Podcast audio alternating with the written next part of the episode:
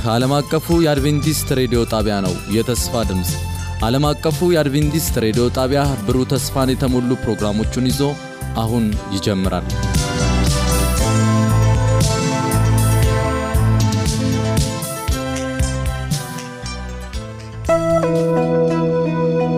ወደ መሠዊያው መመለስ ወደ መሠዊያው መመለስ ለቤተሰቦቻችንና ለግል መንፈሳዊ ሕይወታችን መታደስ ወደ መሠዊያው መመለስ በሚል ርዕስ ከየካቲት አንድ እስከ የካቲት 30 የጸሎትና የመነቃቃት መልእክቶች በተለያዩ ተናጋሪዎች አዘጋጅተናል።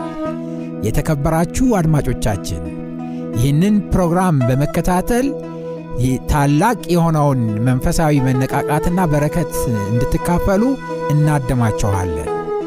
ወደ መሠዊያው መመለስ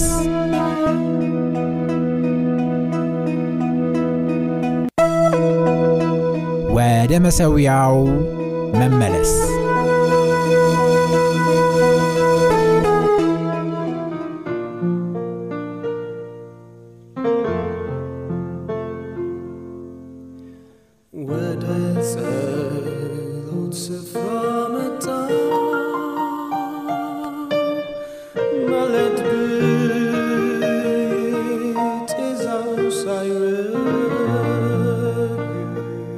እንደምን አላችሁ የእግዚአብሔር ቤተሰቦች?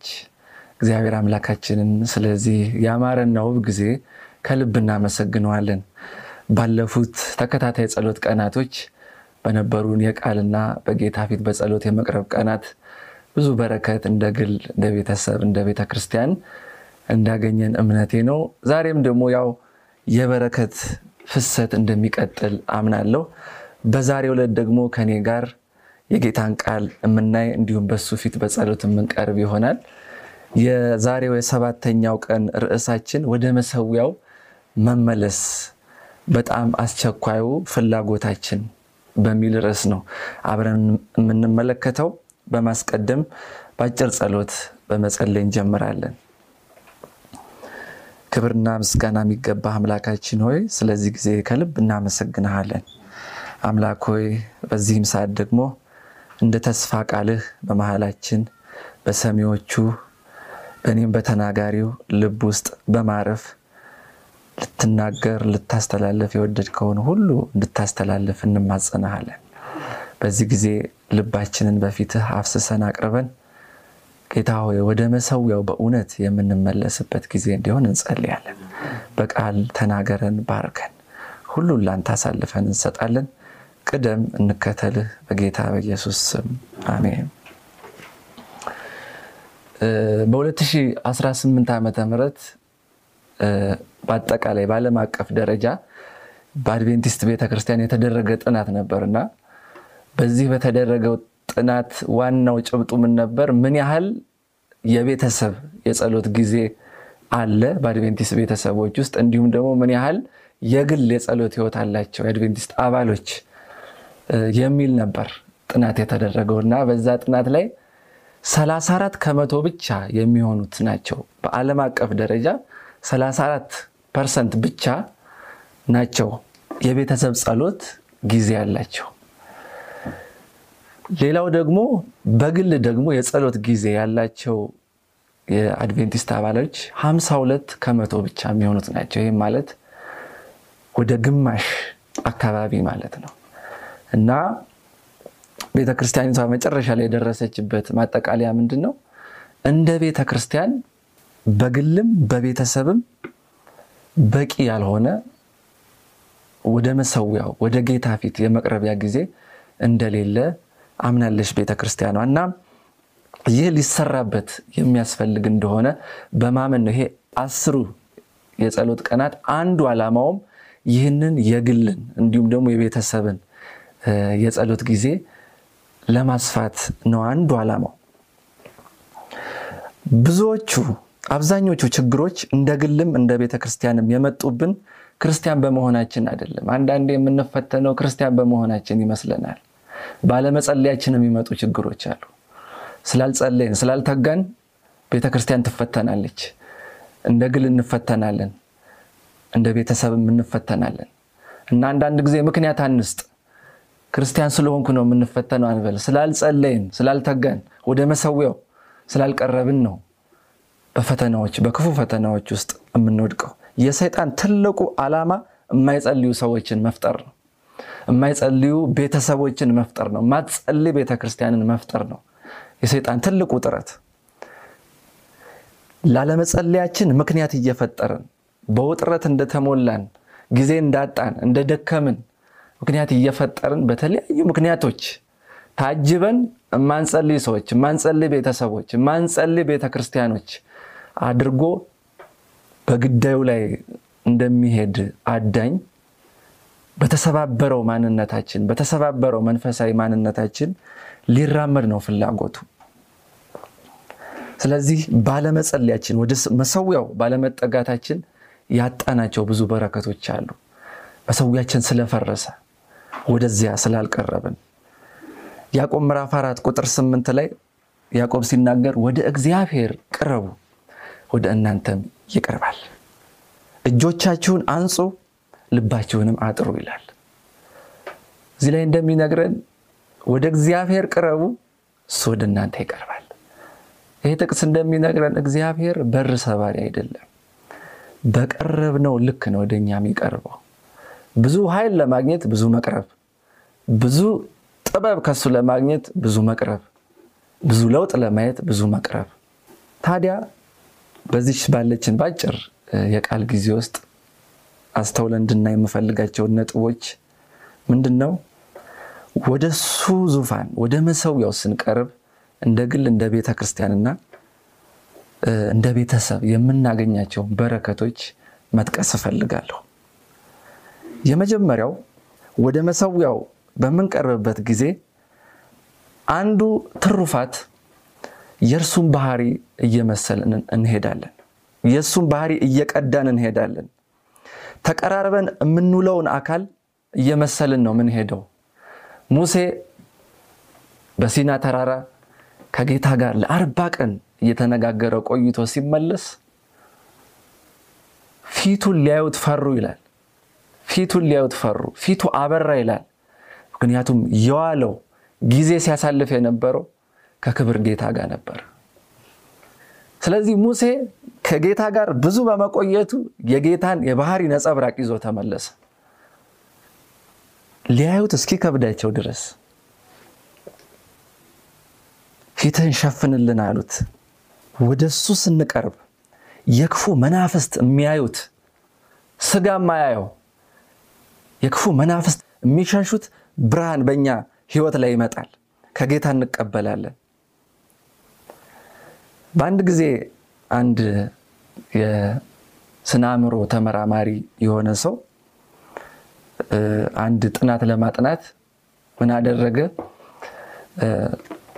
ያው በሳይንሱ እንደሚታመነው ሰዎች ከዝንጀሮ በዝግመተ ለውጥ ወደ ሰው እንደደረሱ ስለሚታመን ይህን ጥናት ለማድረግ ስለፈልጎ የራሱን ልጅ የወለደውን ህፃን ልጅ ከህፃን ዝንጀሮ ጋር ለማሳደግ ፈለገ ለምርምር እና ምን ያህል ያቺ ዝንጀሮ ከሰው ባህሪ ትወስዳለች የሚለውን ማለት ነው ለማጥናት እና ይህን ጥናት ማድረግ ጀመረ። አብረው መዋል ጀመሩ።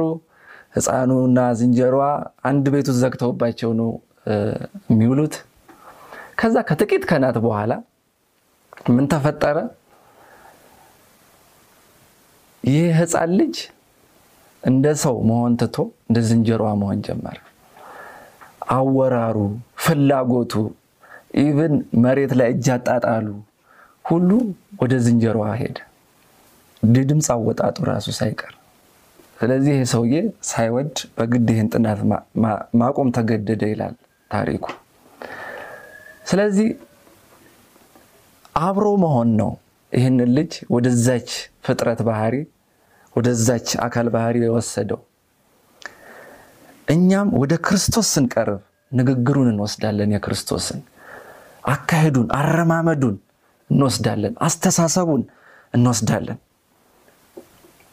ለዚህ ነው ዕብራውያን 4 16 ላይ በእምነት ወደሱ እንቅረብ፣ የሚያስፈልገንን ጸጋ ይሰጠናል ይላል።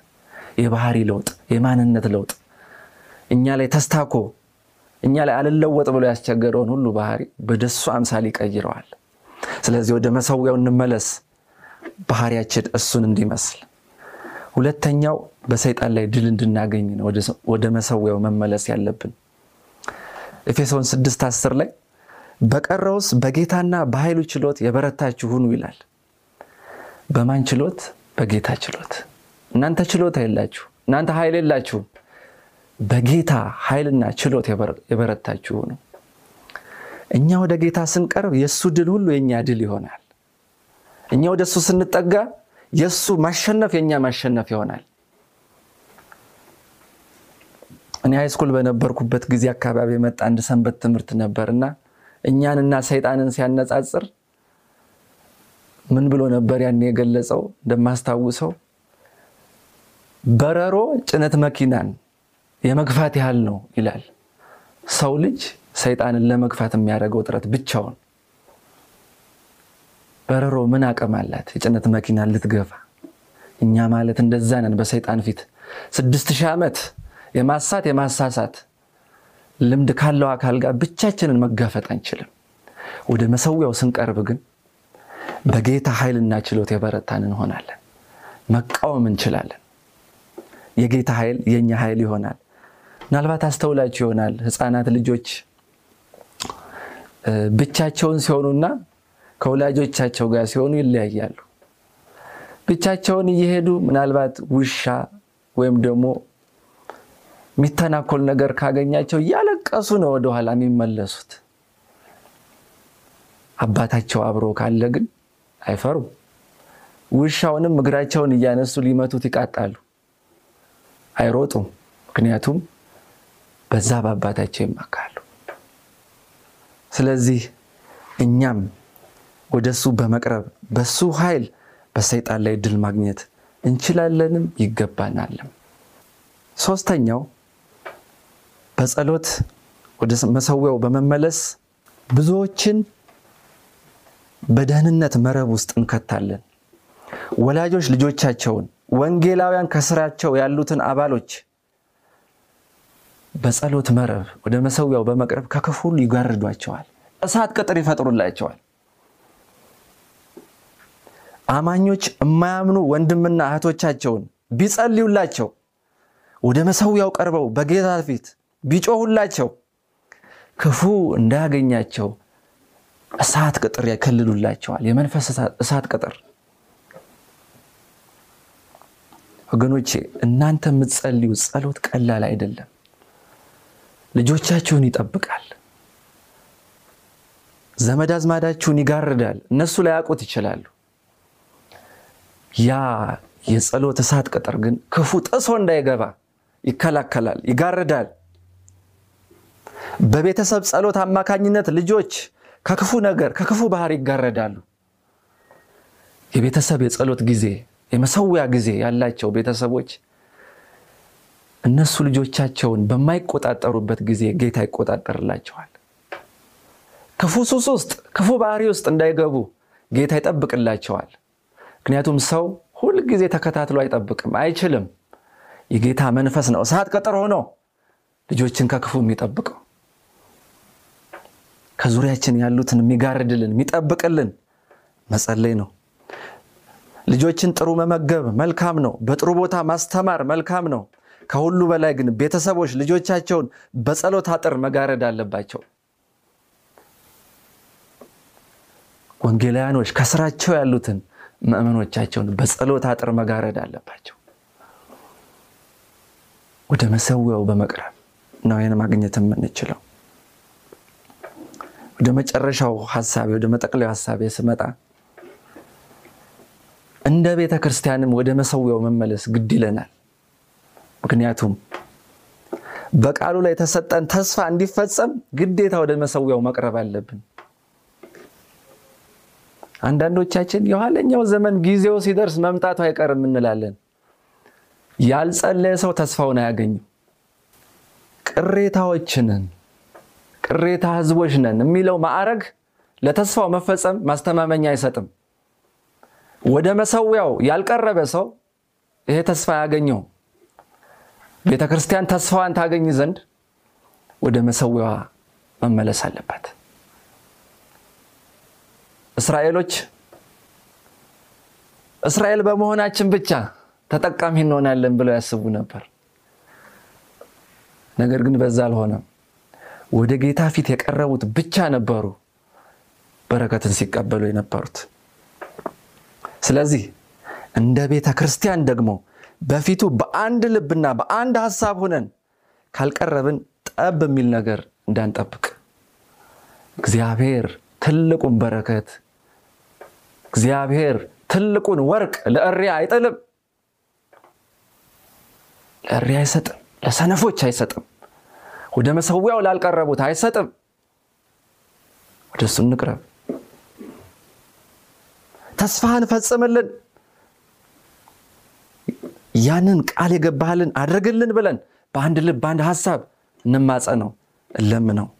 እግዚአብሔር ያን በረከት ተስፋ የገባውን እንደ ታማኝነቱ ይፈጽምልናል፣ ያደርግልናል።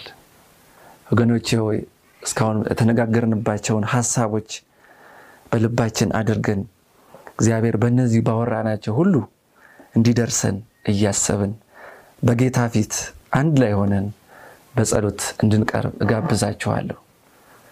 ወደ ጸሎት እንሄዳለን።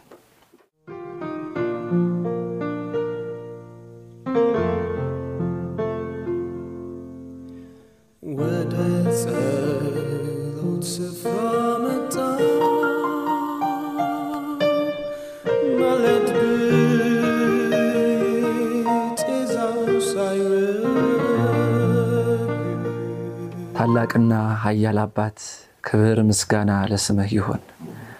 እኛን ታናናሽ ልጆችህን ዛሬ ባለፉትም ቀናት በምክርህ በፍቅርህ ጌታ ሆይ ተመለሱ፣ ወደ እኔ ቅረቡ እያልከን ስለሆነ እናከብረሃለን። አምላኬና መድኃኒቴ ሆይ በዚህም ሰዓት በፊትህ በትህትና ዝቅ ብለን እንቀርባለን። የማይገባንን እንዲገባን ጌታ ሆይ የማንሆነውን እንድንሆን አድርገህ በመንፈስ ሰርተህናልና እናመሰግንሃለን። በዚህም ሰዓት ደግሞ ዛሬ በቃልህ እንደተማር ነው በእውነት ወደፊትህ ወደ መሰዊያው እንቀርባለን።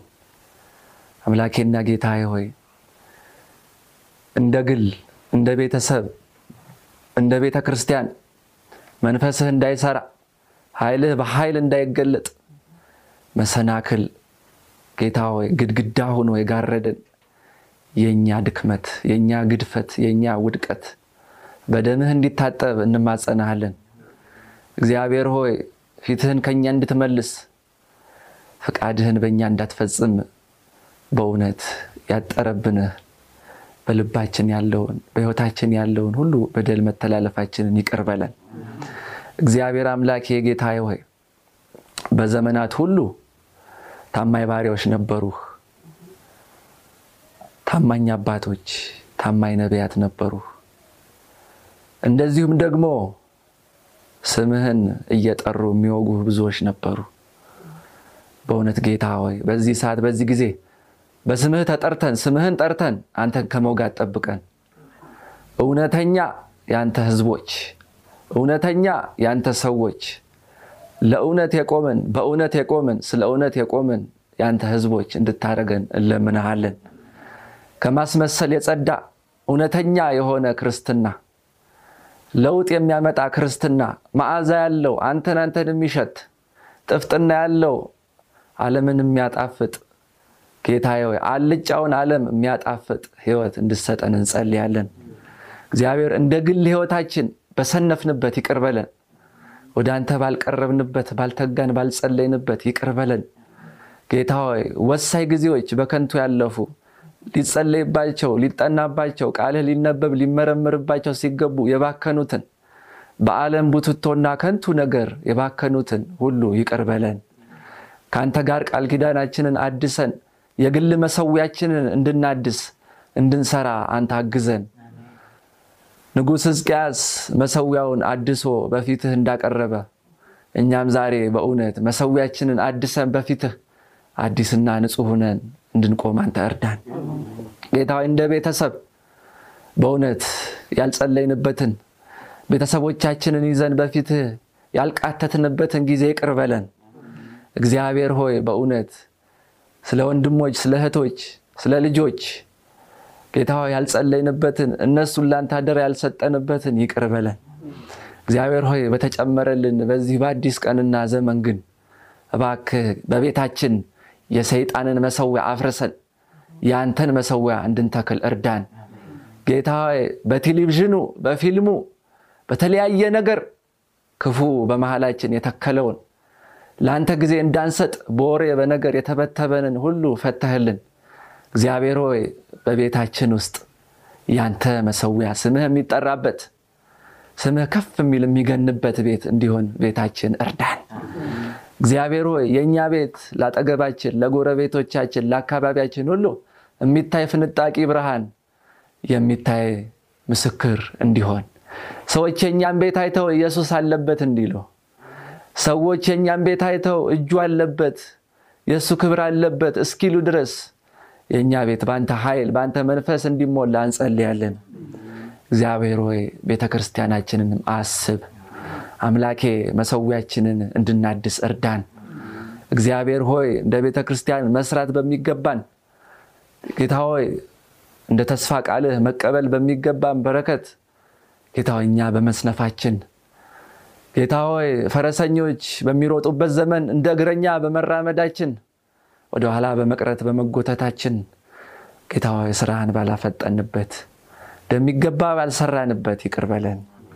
እግዚአብሔር ሆይ ባለፈው ተጸጽተን ባለፈው በነበረን ስህተት ታርመን ወደፊት ያለውን ዘመናችን ግን ለአንተ የመሮጥ ለአንተ የመትጋት ለአንተ የመስራት እንደ ህዝብ እንደ ቤተ ክርስቲያን ጌታ የሚሸነሽነንን የሚከፋፍለንን ሁሉ አራግፈን ጥለን ለአንተ ለስራ አንድ ሁነን በአንድ ሁነን አንድ ልብ አንድ መንፈስ ሁነን እንድንተጋ እንድንሰራ መምጣትህ እንድናቻኩል እንድትረዳን እንለምንሃለን። እግዚአብሔር ሆይ ለመሪዎች ለህዝቦችህም ሁሉ ትሁት ልብን ዝቅ ያለ አገልጋይ ልብን ስጠን። አንተን የመሰለ በአምሳሌ የተሞረደ የተቀረጸ ጌታ የሚያገለግልን ለሰዎች የሚቆረስን ለሰዎች መዳን የሚለፋ የሚተጋ ጌታ ሆይ ህይወትን ለሁላችን ስጠን። ደስ የሚልህን የሚያረካህን ህይወት በእኛ ውስጥ አይተህ አንተ ታማኝ ባሪያ ወደሚገባ ክብር ግባ ከሚባሉ ሰዎች መሃል አድርገን በዚህ ሰዓት የእኛን የበደለኞች የኃጢአተኞች ጸሎት ሰምተህ ልትፈጽመው የታመንክንህና እናከብርሃለን። ክብር፣ ምስጋና፣ ምልኮ፣ ውዳሴ ለአንተ ብቻ ይሁን። ሁሉን ለአንተ ሰጠን። በጌታ በኢየሱስ ክርስቶስ ስም አሜን።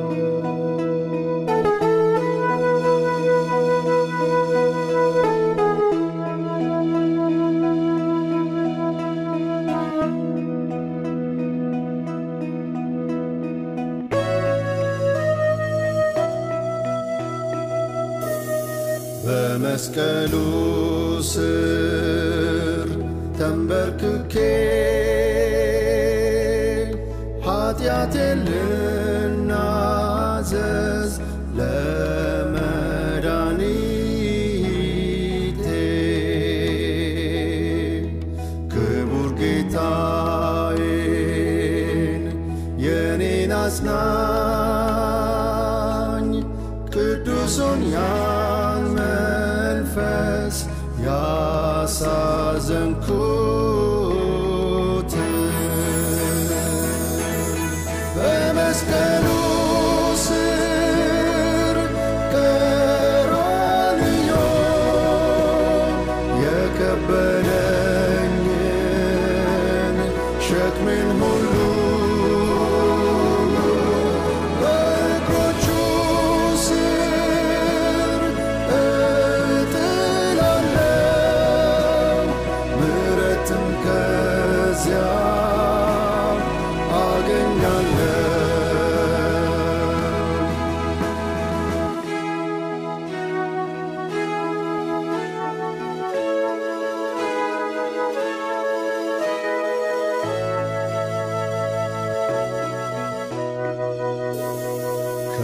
to work.